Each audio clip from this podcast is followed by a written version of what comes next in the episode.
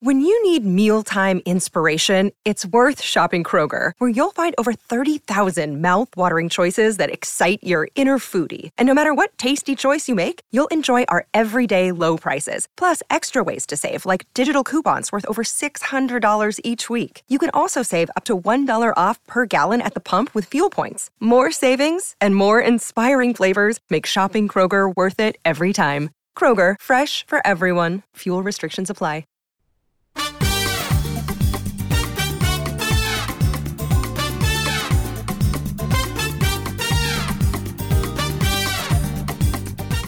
This is the Get Booked Podcast, a weekly show for personalized reading recommendations. This is episode 330, and we're recording on May 24th. I'm Amanda Nelson, and I'm here with Jen Northington, and we are coming to you from Book Riot for the last time. Yeah, big news today, y'all. Big, big news. yeah. Um, I guess I should take it because it's yeah. kind of my doing. So, I, after a decade, have taken a new position at another company, and so, you know, I gave my notice a few weeks ago and Jen and I have been talking about, you know, with the, the editorial team and Sharifa, who's our executive editor, and Vanessa, who's the managing editor, about what to do with the show when I'm gone. And the decision was was functionally that we didn't kind of didn't want to keep doing it. well, like we're we're mothballing it. I think yes. is the right yeah. framing. We don't have somebody because Amanda is quite literally irreplaceable. we don't have someone who can just like slide into that seat, you know. Mm-hmm. So uh, we're gonna take some time to think about what we could do with the show where it's not the Amanda and Jen show with occasional yeah. guests. Like, what could it look like if it wasn't this? Because it's not going to be this anymore. So, yeah. yeah, it's a it's a big change, and I like don't know what's going to happen to me during this recording. I like I'm happy for you, and I'm sad Thank for you. me. Those are my feelings. I have the same feelings. yeah. like I'm very excited about a new chapter. I'm really, really sad to be going. You know, yeah. I've, I've, been at Book Riot for the entirety of my professional life before mm. you know i mean before i was a freelancer i was a bookseller for a bit but i was i was very much dabbling in in stuff in like whatever was you know would fit into my life when i had two newborns and and all of that and this has been my whole career this has been my whole life really like Wild. my whole professional life has been here um and so it's it's super super weird to be leaving this show has been so great, especially, mm-hmm. and I'm mm-hmm. sure Jen would agree, like as we have kind of climbed the ladder here, the work becomes less and less and less about books and, yeah. and, and less about any of the stuff that brought us here to begin with. like we both started with, you know, I was a book blogger and Jen was a bookseller and like that's who we were. That's what we did. Right. But it, that's certainly not what I do now, except for this. And so it was always a, a touchstone for me, like the one place that I could still go to scratch this itch of like wanting to talk about books that I've loved. Mm. And now I mm. won't have anywhere to do that, which is a bummer. But I am excited about reading whatever I want. I, right, I was going to say, there is the freedom to just read books and yeah, I think it's going to be, I mean, you know, we are going to try to figure out because obviously recommending books for people specifically is a thing that y'all want and that we like doing. So we we're going to figure something else out, something else. But yeah, this is so so we have this episode and then Amanda's Last Hand Sell will go live on Monday. So tune in for that. It's yeah. a very I think it's a good note to go out on without giving yeah. anything away. and maybe just like don't unsubscribe from the feed. Yes, right. Because if we decide to do something else with the show, or, you know, if the show turns into, I don't know, a newsletter, I'm just spitballing here. Like, no matter what it turns into, Book Riot will let you know, and probably yes. in this feed. So yes. just hang on to the feed, and it'll show up in some form or another in the future. Yeah, correct, correct. Hang on to the feed. We'll drop an announcement we're gonna do a normal show. right. like I felt like um I don't know, I didn't want to go out without doing this one more time mm-hmm. and we had mm-hmm. questions that folks thought that were like time sensitive and that I felt like we should get to and so we're gonna do the show it might be a little bit longer than usual because we're rambling here I'm rambling here um, but we're gonna do the normal seven questions and bid you all adieu um, I am so I mean you can always come find me on on the internet which I will talk about at the end and now I'm rambling because this is really weird, y'all. It's so weird, and it's like kind of tough. But okay, so moving forward, I don't have to tell you how the show works anymore, so I'm not going to do that. But we do have a few bits of feedback. So the first one is from another Amanda who says, Feedback for Stephanie from the Ocean's 8 Meets Hustlers request. I recommend Molly Harper's Bluegrass series. It's a trilogy set around a cast of characters that all work for the Kentucky Tourism Commission, and each book focuses on a different main character, but the rest of the crew is very present. And then Tanel has feedback for Rowan, um, which is Pillow Thoughts by Courtney Peppernell, a three book collection by a sapphic author dealing with toxic relationships and moving on. Okay, I'm going to read our first question. We will hear from our first sponsor, and then away we will go. Our first question is from Madison, who says, I've been reading a lot of works by Haruki Murakami and wondered if you had any recommendations for similar authors in either theme or style. I really like the way he explores themes of loneliness and human connection and the simple beauty of his writing style. My two favorite books uh, I've read by him so far are After Dark and Norwegian Wood, and I cared for the Wind Up Bird Chronicle the least. I'm not a big fan of YA, and I would it would be extra amazing if the book was over 300 pages. All right, let's hear from our sponsor. Today's episode is brought to you by Greenleaf Book Group. No summer vacation should be without a great read, and I don't know about you, but I am partial to mysteries and thrillers for my hot month reads. It's hot girl reading summer, always over here. And from the award winning librettist of Legally Blonde, the musical, and the screenwriter of Freaky Friday, Heather Hach, comes the page turning psychological thriller, The Trouble with Drowning. So, when author Eden Hart floats into Tucson's Antigone books in all her dazzling perfection to give a reading, Kat, a struggling writer, can't help but compare herself. Thankfully, Kat's life starts to take on its own Eden like glow when her literary future takes shape and she falls madly in love with Jacob. As demons from her past begin to surface, Kat's mental health craters, and this halcyon dream slips through her fingers. For the fastest paced, slow burn you won't be able to put down, be sure to check out The Trouble with Drowning by Heather Hach on Amazon or your retailer of choice. And thanks again to Greenleaf Book Group for sponsoring this episode. Today's episode is brought to you by Bloom Books. Diana Dixon has a busy summer and no time for tall, gorgeous hockey player Shane's shenanigans. Because you know what? If they shenan once, they'll shenan again. So she thinks she knows exactly who he is when he moves into her apartment building, but turns out Shane's sick of hookups and tired of being on the rebound after his long term girlfriend called it quits. But when his ex comes back into the picture, he needs a plan. And who better to play his new girlfriend than his sassy new neighbor? So a fake relationship might be perfect for Diana's own ex issues, but Diana is used to living by the rules. Will she learn that when it comes to love, rules are meant to be broken? Make sure to check out The Dixon Rule by Elle Kennedy. Elle Kennedy is a New York Times and USA Today bestselling author with over a million copies of her books sold. So, this is going to be another banger, y'all. Make sure to check it out. And thanks again to Bloom Books for sponsoring this episode. Jen, what is your Murakami read alike? Yeah, I will say that like Murakami is Murakami, right? Like he's yeah. doing a very specific thing. But I got really sucked into this sentence where you talked about liking the themes of loneliness and human connection and the mm. simple beauty of the writing style. And my pick has some of that like fabulism plus the modern world. So I'm giving you Exit West by Mohsin Hamid, which is an amazing novel that is very much about how do we connect with with others? What does it mean? Like, how does how do relationships evolve and grow over time in these very specific circumstances so this is very much also a refugee story it takes place in an unnamed country that is right on the brink of civil war. There's a lot of political unrest and violence. And there are two young people who meet, Nadia and Saeed, and they start uh, like a romantic, you know, entanglement and then end up, you know, sort of sheltering together.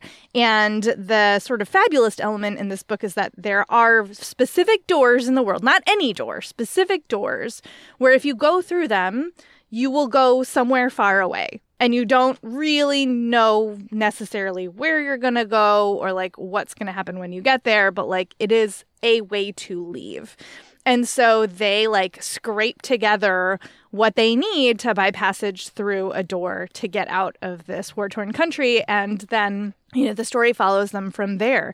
And their relationship grows and changes over the course of the book. And, you know, they encounter other refugees. They end up in various places where, you know, they have to deal with those experiences.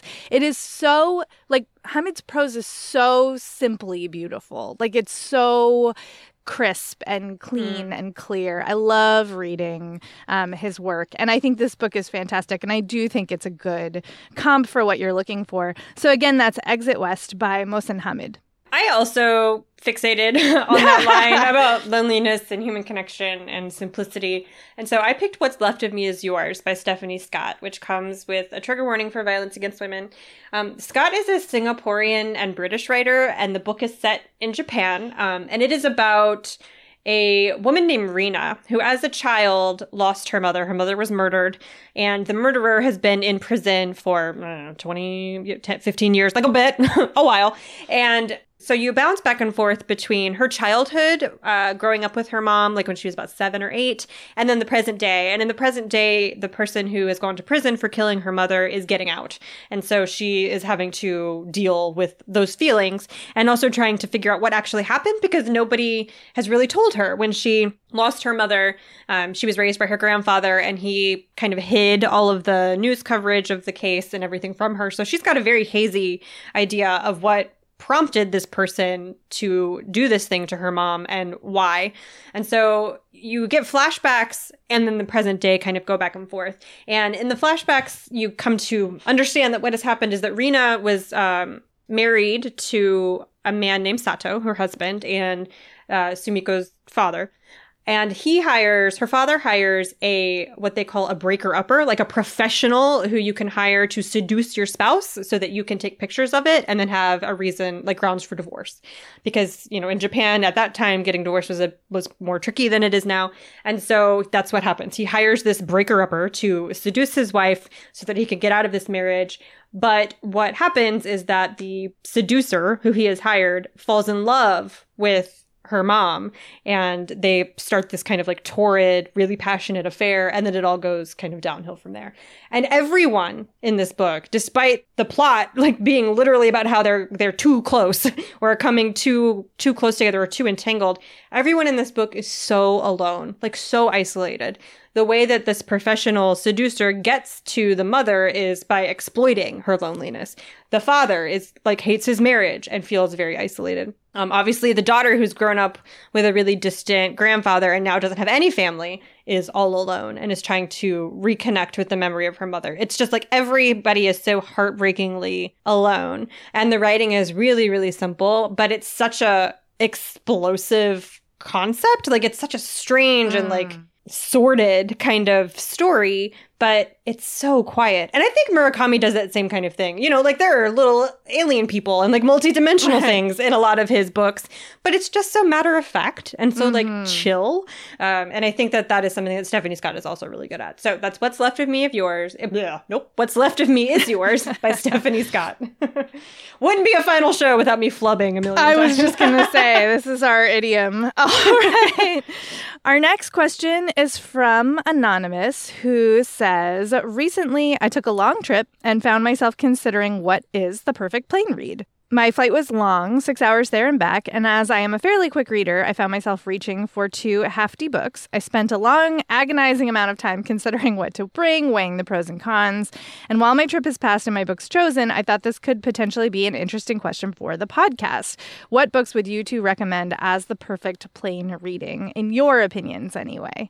This is an interesting question. Mm-hmm. It's interesting. I was thinking about this, and I was thinking about for me, a good plane read has to to be like at least a little bit page turny. It doesn't have to be super plotty. I don't need it to like, you know, have action on every page, but I have to like be as engrossed as possible. So, you know, I need to connect with the characters. I need to, you know, like be immersed in the setting and I need to care about what's happening next and like not feel able to put it down, right? Mm.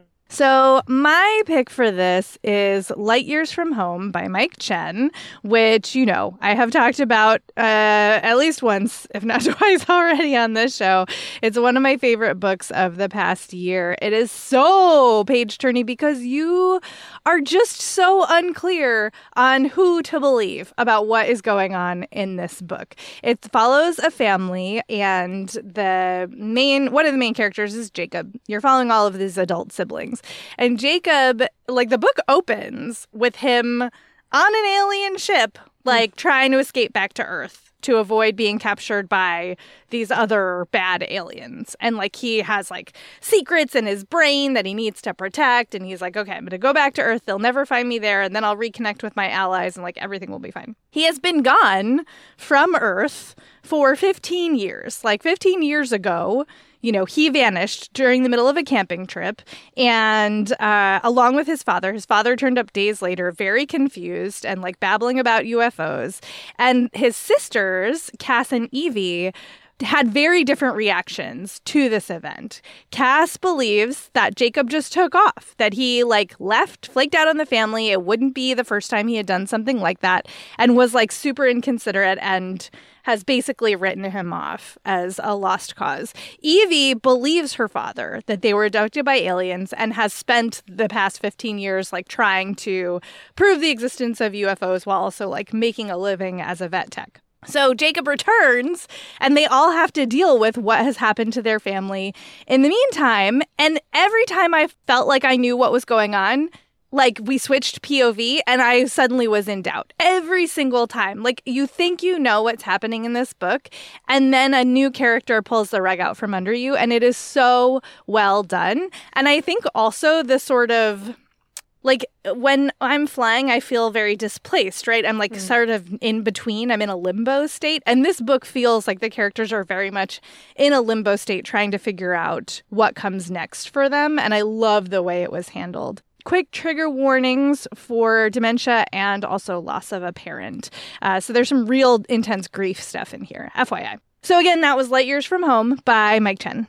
Yeah, I feel similar similarly about flying. Um, I want there to be a lot of tension in in the book. Mm, like I want to mm-hmm. be really invested and feeling like I'm being pulled along so that I can ignore the fact that my knees hurt and the guy next to me won't get his elbow out of my rib cage.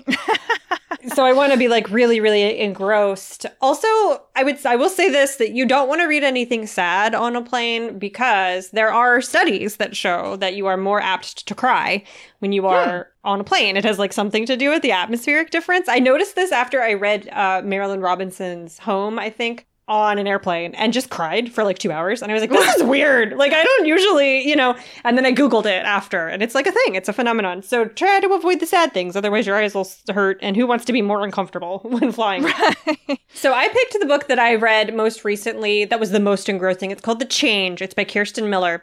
And it is a so weird. I read it in like one sitting, and it is as if the witches of Eastwick were menopausal and were taking down Jeffrey Epstein, if that makes sense. So, obviously, trigger warnings for childhood sexual abuse, and it's very obviously supposed to be Epstein and Maxwell, Ghislaine Maxwell, uh, in the book. Um, so, this takes place in Montauk Island, which is, you know, off Long Island is Montauk on an island? It's on Long Island. Anyway. And it, you have three women, you know, just like in The Witches of Eastwick, who are all menopausal. They're all in like their late 40s, early 50s. And at, at, as they have gone through this physical change, it has brought on these powers that they have now. So like for one of the women, her hot flashes like physically manifest in her hands. And so she becomes really physically strong. Um, one of them becomes like a, an herbal witch that can make plants do things. Um, one of them can see the dead, and they find each other on this island, and it's it becomes really obvious that their powers combined are supposed to make like one kind of force for justice for women in the world. They're like menopausal Captain Planet. Is that yes. what we're saying here? Yes. Oh yes. That's what I'm saying now. I mean, there's no Captain Planet who like comes, but and there's no like main like lady who comes down from on high. It's just the three of them. I had reservations about it because you know we get a lot of these books that are like what if women but murder? Or like, mm. what if hmm. women but powers to overpower men and things like that? And there's a bit of that here. But the, the thing that like gets it over that hump for me is that this isn't all women. Like the book isn't doing an all women thing where they hit menopause and have all these powers and therefore are excluding all trans people and non-binary people and all that. It's three women in like every generation come into these kind of abilities. And so it's not supposed to be a thing about, you know, making generalizations about how one gender mm. should or should not behave or whatever. Mm. And so they they come into these powers. The woman who speaks who can hear the dead or sees the dead finds a body on the Montauk beach and this leads them into this mystery of like, you know, who is killing these kind of young girls on the in this like pretty well-to-do section of uh, New York, and that their investigation leads them to a, a gated community on the very tip of Long Island where like titans of industry, former presidents, you see where I'm going with this, all have these giant mansions and no one questions them. They come in and out via helicopters and no one is allowed into the community. And so obviously that's where like the Epstein stuff comes in. And so it's like if really, really angry middle aged women had magical powers and then got to go do something about Epstein. like that's basically, it's a revenge fantasy. It's a total revenge fantasy. It's very satisfying. I read it right after the Supreme Court leak for Roe versus Wade. And so I was full of just like, I don't know what to do with this rage. And reading about these women who just went after like really powerful, awful old men. I'm telling you, it was very vindicating. it's a good, and I think that this would be a great plane read because you know there's a mystery, so you're being pulled along. There's a lot of emotion. Um, you're not going to be able to put it down, and you'll find this, a lot of the the ways that the women in the book feel to be, I mean, like relatable. You know, just relatable. If you are not a woman, um, I think it's still important because like there are no books about menopausal women as as like main characters. So it's important either way, no matter who you are. So that's The Change by Kirsten Miller. All right. Our third question is from Ellen, who says, I've been enjoying alternate history recently, and I'm looking for other reads similar to Dread Nation and River of Teeth books. All right, Jen, what you got? Well, you are going to recommend oh, yeah. one of my favorite authors for this, and all of his books do this. So just mm. like, just saying, pre pre cosign. It's a pre cosine. um, but my pick for you, it's a little heftier than the other ones you mentioned, but so so good. One of my favorite alternate histories of the past, I don't know, five or six years, whenever it came out, is Ever Fair by Nisi Shawl. I will give content warnings for very graphic violence like war crimes, racism, because this is a reimagining of what happened in the Belgian Congo. It is alternate history with like some fantasy in there. It is extremely queer and really interestingly rebuilds this moment in time where if when Belgium was colonizing the Congo, if the native population had access to steam technology, it's like very steampunky, what would have happened? Like, how would they have been able to fight back? Like, how would the balance of power have been shifted? And there's such an interesting cast of characters. Like, you have these socialists from England who are, like, you know, determined to create a utopia in this land that they've bought in this area, who then, because they're all about, like, you know, socialism, join forces with the local population. There's missionaries there's all kinds of different people. There's formerly enslaved people from America who've returned to Africa. There's like different populations and cultures and ethnicities going on. It's so broad ranging, but you get so attached to these characters and it's such a like amazing way to sort of rethink what happened in this moment and what that history could have looked like. It ends on such an interesting note, which, side note, is even more exciting because I have heard through the grapevine that we might get a sequel, which I have just been oh. sitting here waiting for forever. I've been waiting and waiting. Wow. I really wanted one, and I think we're going to get one. So that's really exciting. So, like, get on this train now. It is so interesting and so well done and like very immersive. Uh, again, that's Ever Fair by Nisi Shawl. That's exciting. Isn't it? I am so jazzed about that. All right, so as Jen alluded, my book is Black God's Drums by P. Djeli Clark, who is writes a lot of alternative histories. Also, like Tor.com's novellas hmm. are kind of overwhelmingly alternative histories. Um, I don't know what they're doing over there, but I'm into it. So yeah. So this is set in New Orleans in an alternate history where the South uh, did not lose the Civil War, and there are portions of the South that are still being held by the Confederacy, um, and New Orleans is one of them. There's a young girl, she's a teenager. Our main character, her name is Creeper, and she wants to get out of Dodge for obvious reasons. Um, and in this, this is like a steampunk alternate history. So there are airships that travel in and out of the city. And so she's got her kind of sights set on getting on board a ship called Midnight Robber. And she's going to do this by getting the captain's trust via giving her some information that she's overheard in her time, like out on the streets.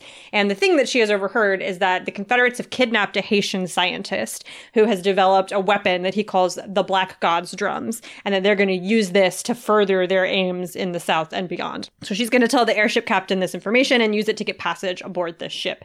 The wrinkle um, is that Creeper is also holding a god of wind and storms inside of her named Oya, who talks to her and gives her powers on occasion you know, when the mood strikes. And the mood is like really striking right now. and mm. Oya is like coming to the fore and taking more control and being becoming more uncontrollable within uncontrollable within Creeper, and is also calling out to this captain named Anne Marie of the airship because there's something in her that you know this god is like recognizing um, so there's a lot of supernatural elements to it there are other than I think two or three Confederate soldiers who you hear in passing, like overhear them talking about the um, the kidnapping, there are no white characters, um, and it involves a lot of not. I mean, obviously it's alternate history, so like a lot of the stuff didn't happen, but the the involvement of Haiti is like a thing that's never really talked about when it comes to 19th century American history. So I thought that was really interesting. The weapons are really fantastically imagined. It's all like fascinating and all crammed into this little book that's like barely over 100 pages. So it's such a good time. And then if you like it, you know, you can read the rest of his backlist. So that's Black God's Drums by P. Djeli Clark. All right. Our next question is from scroll, very scroll, scroll. Jessica. this is a long question. We will abbreviate. Jessica says, I'm looking for recommendations for my rather eclectic book club. Past picks have ranged from sci fi to classics to contemporary fiction to nonfiction books about nature or science. A few favorites have been Anxious People, Entangled Life, The Lathe of Heaven, and Parable of the Sower. We take turns presenting suggestions to the group. The last time around, I had a really hard time finding a book that people were willing to pick. We eventually settled on The Witch's Heart. When we read it, the con- general consensus was we liked it, but we didn't love it. I consider this a win since we did get some good discussions out of it. Uh, our picks seem to be all over the place, but in broad terms, favorite books, whether fiction or nonfiction, seem to gently introduce readers to a new perspective or way of thinking about the world and other people. The group is theoretically willing to try any type of book, but so far none of the YA or mystery books I've suggested has been selected. Most other genres seem to be fair game except romance or horror. Uh, let's see. Oh, there's a note here about um, wanting books that have been published for at least a year because a lot of them use the library, and then there's a whole list of the books that they've read and liked and didn't like, etc. I'm going to keep going. So I picked Velvet Was the Night by Silvia Moreno Garcia, which is a little bit historical fiction, a little bit noir. I mean, it's a lot both of those things, but like it's both of those things mashed up. It is not a mystery. Like there is not there's there is a mystery in it, but it doesn't have mystery pacing. I think it's much more paced like uh, historical fiction. And I think that y- this is particularly good for your book group because it is a story set in 1970s Mexico City about the political protests and unrest that was going on during that time period, which, like, I did not know anything about. And, you know, if your group is in North America, like, I'm betting y'all maybe don't know about that either. So it does introduce you to a time and a place that maybe you have not read about before. And we get two characters who are super interesting. And the way that Moreno Garcia parallels these characters is so well done. There's a lot of book club fodder here. Um, Maite is our uh, heroine, well, anti heroine. Anyway, she is a secretary. She lives a very humdrum life. She escapes into the issues of this romance comic called Secret Romance. And, you know, like really nothing is happening. She doesn't love her job, but you know, she needs it to pay the bills. Like her mom is always nagging her. She's not really in touch with her family. She lives alone. Like she lives a pretty isolated and sort of sad life. Her neighbor, Leonora, is this like very beautiful art student who's like, you know, always perfectly clothed and has the hot boyfriend. And Maite is definitely a little bit jealous of her. Um, and Leonora comes to her and is like, Will you watch my cat? I'm going away for a, th- a few days. And Maite needs some money. So she says yes. And then Leonora never comes back. And things get very mysterious. And then our other character is Elvis. This is his, his like you know, obviously it's not his real name, but he loves the music of Elvis. He works in a gang that basically gets hired to beat up student protesters by the government. Like he doesn't know exactly who he's working for, but he has the sense that that's what's going on. He is very like in this place where his life and circumstances have sort of led him to this job. It's not that he likes it, but like what are his other options? He's extremely limited options ed- education. He's like trying to better himself. He's learning a word a day. He gets made fun of, you know, but it's, you know, whatever. He's doing his best. It's just that his best is working in this like very shady, not so great violent profession. And the two of them start to sort of spiral around each other after Leonora's disappearance. And we start to find out why. There are some great action moments, but this is a slow burn. And what's so juicy about it in terms of like book club discussion is like the setting, the way these two characters are set up against each other, what else is going on in the background. It's a really fascinating read, and I think it would work great for y'all. So, again, that's Velvet Was the Night by Silvia Moreno Garcia.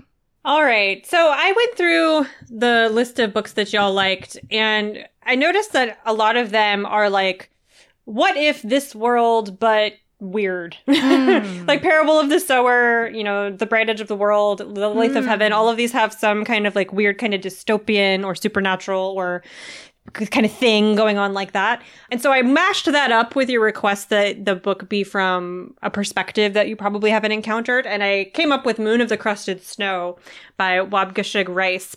And this is a post apocalyptic book. It's kind of slim, it's only like 200 pages, so it's a good book club pick.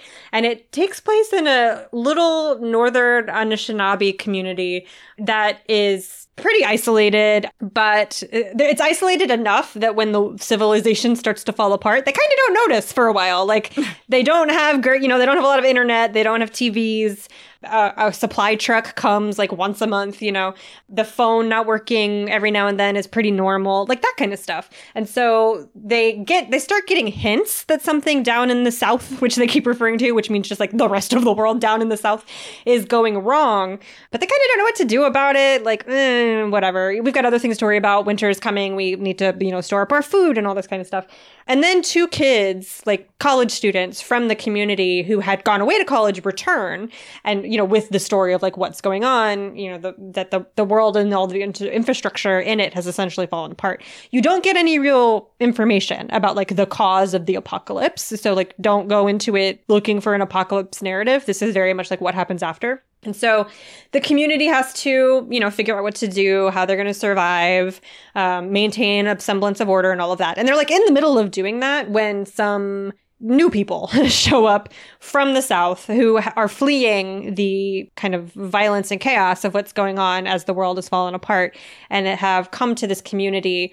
And there's one particular character who is just gross. I mean, he's, he's immediately like slimy and manipulative and the community can't get rid of him because they have values about hospitality and not abandoning people in times of need and all this kind of stuff. So they let this like I don't know, he almost feels like a special like a special forces reject white dude mm. into their community and he is very braggadocious about his like you know, uh, survival skills and all this kind of stuff. And of course, this like First Nations community is like, okay, you know, like whatever.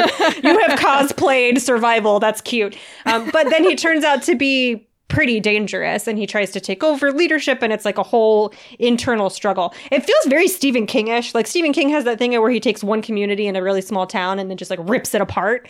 Um, and that is a lot of what's going on here. Like that just dread that follows you through the whole book.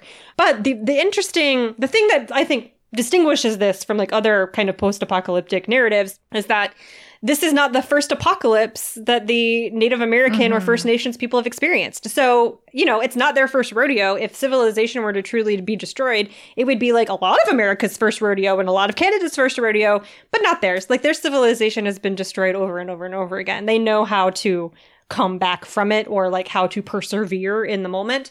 So the perspective is totally different. And I, you know, I didn't really know that going into the book, but I was so blown away by it because it seems so obvious once you say it. Like, mm-hmm. of course, if there was going to be a, a, community that knew how to survive something like that, that's who it would be. But, you know, if you're not in that community, how would you, wh- why would you think that or think about it? Or you were not taught anything about it, you know? So anyway, uh, it's a lot packed into a really engrossing book. And that's Moon of the Crusted Snow by Waubgeshig Rice. Uh, we'll co-sign that. Also, A plus use of braggadocious. Thank you. Just have to call that out. He was he's very braggadocious. okay, time for our next sponsor. Today's episode is brought to you by Flatiron Books, publisher of 888 Love and the Divine Burden of Numbers by Abraham Chang. So, this is an interesting love story. It's great for fans of Tomorrow and Tomorrow and Tomorrow and High Fidelity. It's set in the mid 90s at NYU. And it follows young Wang, who has gotten the advice of love through Chinese numerology from his uncle. So, he believes that he will have seven great loves in his life. And then he meets Irena in 95 and she's like the best. She's brilliant, charismatic, quick witted, funny. They fall in love. But the thing is, she's number six. So if he is to have seven great loves, does that mean his time with Irena is going to come to an end? So this is a love letter to Western pop culture, Eastern traditions, and being a first generation New Yorker. Make sure to check it out. And thanks again to Flatiron Books, publisher of 888 Love and the Divine Burden of Numbers by Abraham Chang for sponsoring this episode. Today's episode is brought to you by Thirsty by Jas Hammonds. College student Blake and her girlfriend have one goal join the exclusive sorority that promises connections to a network of trailblazing women of color. Now, Ella's acceptance is a sure thing. She's a daughter of a Serena Society alum. After all, Blake, on the other hand, lacks Ella's pedigree and her confidence. Luckily, though really unluckily, she finds courage at the bottom of a liquor bottle. When she drinks, she's bold and funny, and as pledging intensifies, so does Blake's drinking. Ella assures her that she's fine, partying hard is what it takes, but with her future on the line, Blake must decide how far she's willing to go to achieve glittering dreams of success. Now, just so you know, Jas Hammonds is the 2023 winner of the Coretta Scott King John Steptoe Award for New Talent for We Deserve Monuments, and We Deserve Monuments was an Amazon Best Books of the Year and Barnes & Noble Best Books of the Year for 2023. So, suffice to say, y'all should check this new one out. Thanks again to Thirsty by Jas Hammonds for sponsoring this episode. Okay, question five is from Nikki, who says At the end of the semester, I always find myself craving literary fiction with rich people, or at least fairly well off middle class people, behaving badly in beautiful locations. The Vacationers, Seating Arrangements, and Crazy Rich Asians are some of the books that have scratched that itch for me in seasons before. Do you have any suggestions? My mom just died, so a little bit of tragedy is okay, but not extended battles with cancer if possible. All right, Jen, what you got? All right, I have got. I, I, went to the contributors for some help with this one because I was out of rich people problems books that I hadn't already recommended regularly. So this is on spec, but it sounds like it might be a great one for you. It's House of Trelawney by Hannah Rothschild, and this is like formerly rich English aristocrats in a crumbling mansion trying to pretend that they still have money, which sounds very enjoyable. Uh, it is a very like sort of quirky character situation. There are a few different folks living in this crumbling Trelawney Castle in Cornwall. There's um, a married couple and their children and dog, um, ancient old parents, and an aunt who is like an entomologist who studies fleas, because obviously, right? Sure. And you're getting uh, different perspectives the sort of crux uh, or the catalyst for the story is that the daughter of one of the, you know, grown children. Aisha is um, 19 and she is being sent back to the house by her mother to stay. And the mother was like sort of banned from the house, but so, you know, whatever. Complicated family reasons. Um, so this 19 year old is coming in and upsetting like the unhinged balance of like them pretending that they're still fancy and rich. So, you know, quirky characters, definitely not necessarily a beautiful setting because the house is like crumbling and apparently there are a lot of descriptions of what that looks like, but certainly a different, like a, a setting that you are not likely to be in by judging by your question. And definitely sort of one of these escapists, like, wow, okay, that's, you've made some choices. Like, you are a fan family who has made some choices and now you have to live with them, and this is what it looks like. So, that again is House of Trelawney by Hannah Rothschild. Okay, I picked The Jet Setters by Amanda Eyre Ward, which does come with a trigger warning for suicide. And this is such a like middle class people behaving badly book and i i just love it so much so it's about a 70 year old woman named charlotte who is uh, widowed, was widowed long ago. Like her husband died many, many moons ago. And so she has raised her four children, three, her three children by herself. Um, she's, like I said, 70 now, and she enters an essay contest. She like has a little bit too much Chardonnay one night and enters an essay contest where she has to write like a, a story. I think it's about the first time, her like first big romance or something like that. And she wins. And her prize is tickets and all expenses paid Mediterranean cruise for her and her family. So she gathers her children together to go on this cruise with her. They are all grown. Like they're all, you know, one of them is an actress, one is a stay at home mom, um, one of them is a venture capitalist. Like they're all out there doing their own thing. And they have a lot of baggage, both with like their personal lives and with their mom, um, who's a very uptight Catholic who drinks a lot of Chardonnay, as I said, and is not has not been like the warmest parent or the most accepting parent. Like for one birthday, she gave her daughter, who has like three children, a Weight Watchers gift certificate. Like this is the oh. kind of oh. like wealthy, overbearing mother we're dealing with here. So they all agree, for reasons that are explained in the book, to go on this cruise and then they are stuck together on this boat in like sun drenched Greece, you know, and like beautiful cathedrals of Spain, just ripping each other to shreds and bringing up all of these old wounds, but also having these like real moments of tenderness and togetherness and forgiveness and, and, you know, like especially when the kids all band together against their mom and are like, "Mom, stop it!" You know, like the, that kind of just family shenanigans. Um, it can be very dark at times. A lot of horrible things have happened to this family, but it is I think mostly just very like gossipy. It feels like the book version of like drinking a Cosmo on a balcony, like and over like eavesdropping on some rich people having an mm. argument about something ridiculous. You know what I mean? Um, which is kind of like same as you. The vibe that I want this time of year is like nonsense problems, you know, um, because it's summer and like I don't want to think about anything real. That said, there are real problems in this book, but a lot of them are problems that these people have made for themselves and not like illness or poverty or things like that. So I think it's a good pick. So that's The Jet Setters by Amanda Eyre Ward, which I think was a Reese book club book. So there you go. Mm, mm. All right. Our next question is from Lauren, who says I'm looking for recommendations for my daughter and myself. My 20 year old recently received a bipolar diagnosis. As she tries to make sense of it, she's looking to read about characters and people she can relate with with mental health struggles. She told me the books she has read, the person with mental illness kills themselves. I think fiction or memoir from or about people who are struggling and living with mental illness would really help. For myself, I'm looking for books to help me learn more about bipolar disorder, as well as how to support someone with significant mental health challenges.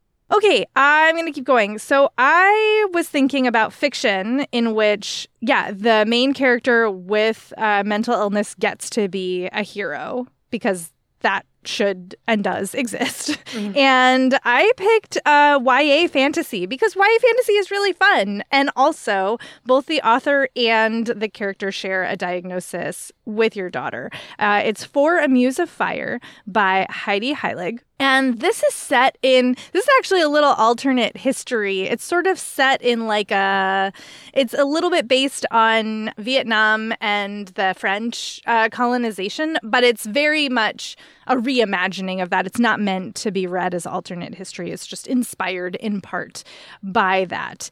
And the main character is the daughter of these um, shadow puppet theater masters. Like they make their living uh, traveling around and, you know, putting on these shadow puppet plays.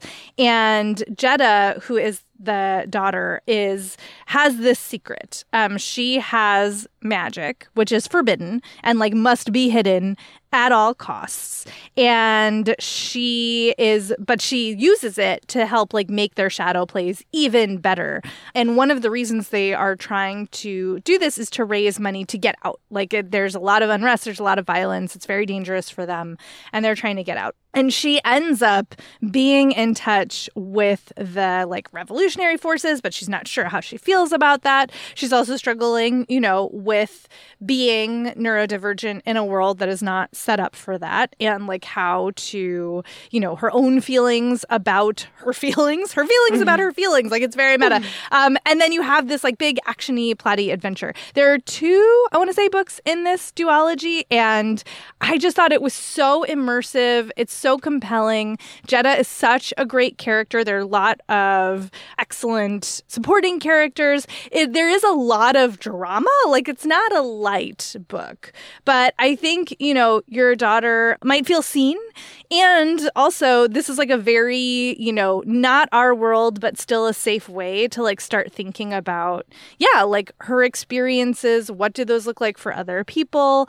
And I thought maybe having a character and an author who share that diagnosis would be affirming for her. So again, that's For a Muse of Fire by Heidi Heilig. I picked a memoir called Haldol and Hyacinths by Melody Moezzi, um, which does come with trigger warning for a suicide attempt.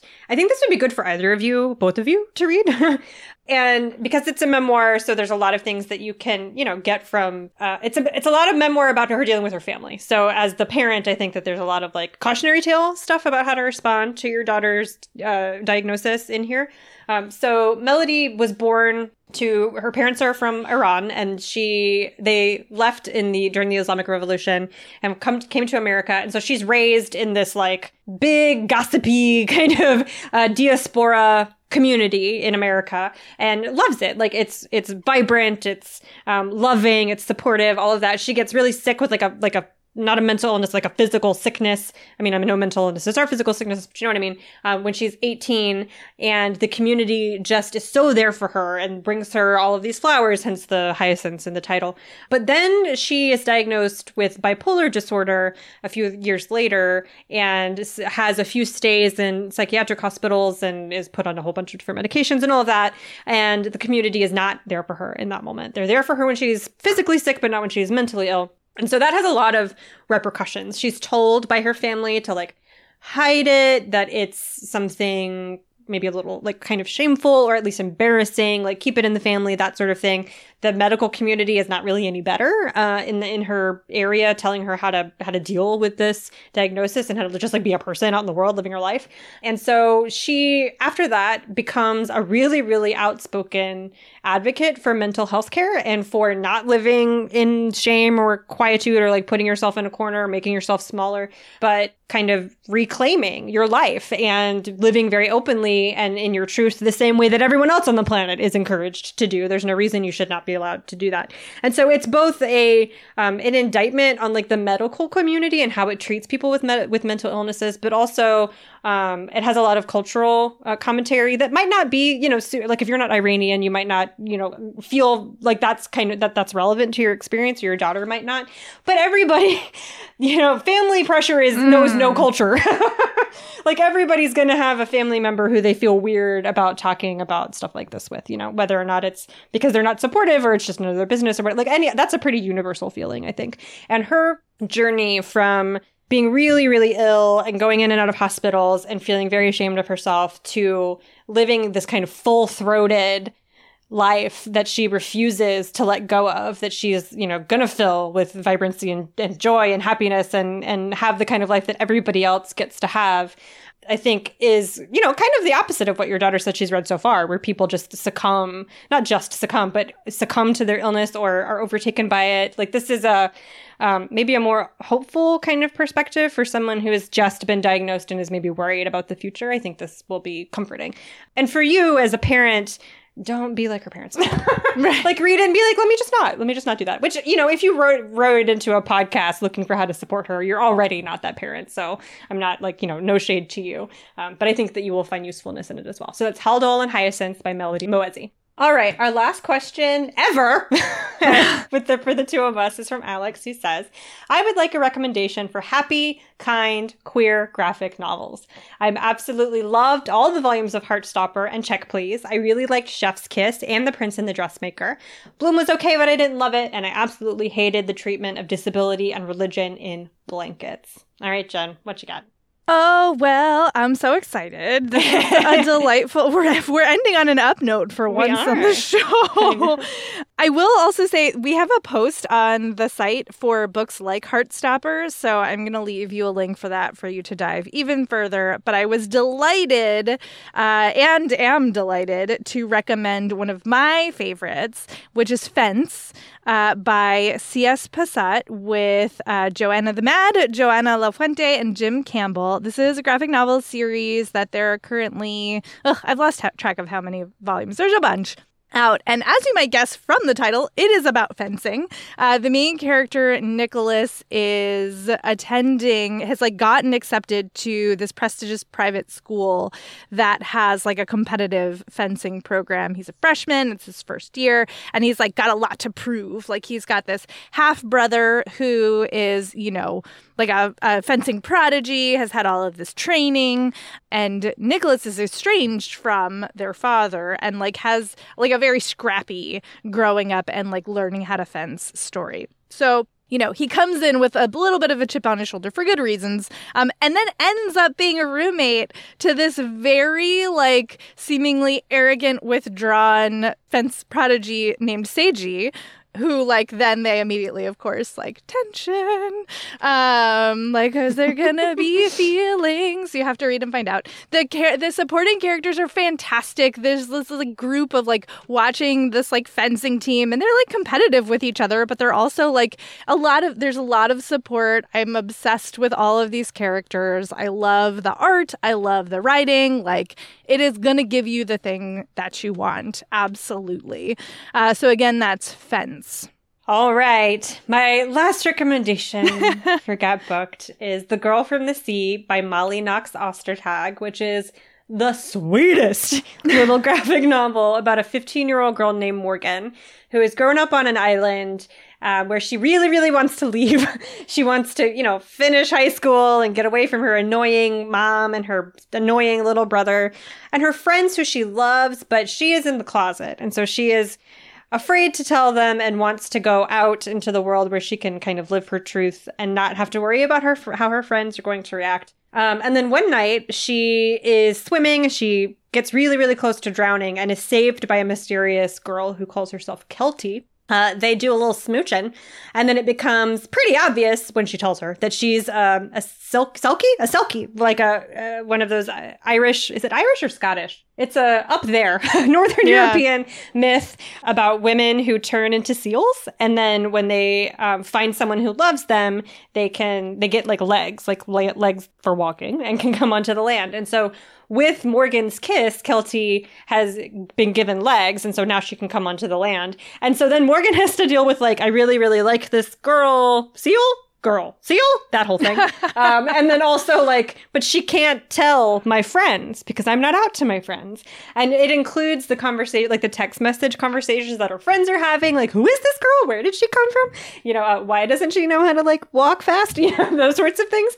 So it's like a much much sweeter feminist lesbian version of the Little Mermaid, except with a seal and not a mermaid. It's so cute. It's so cute.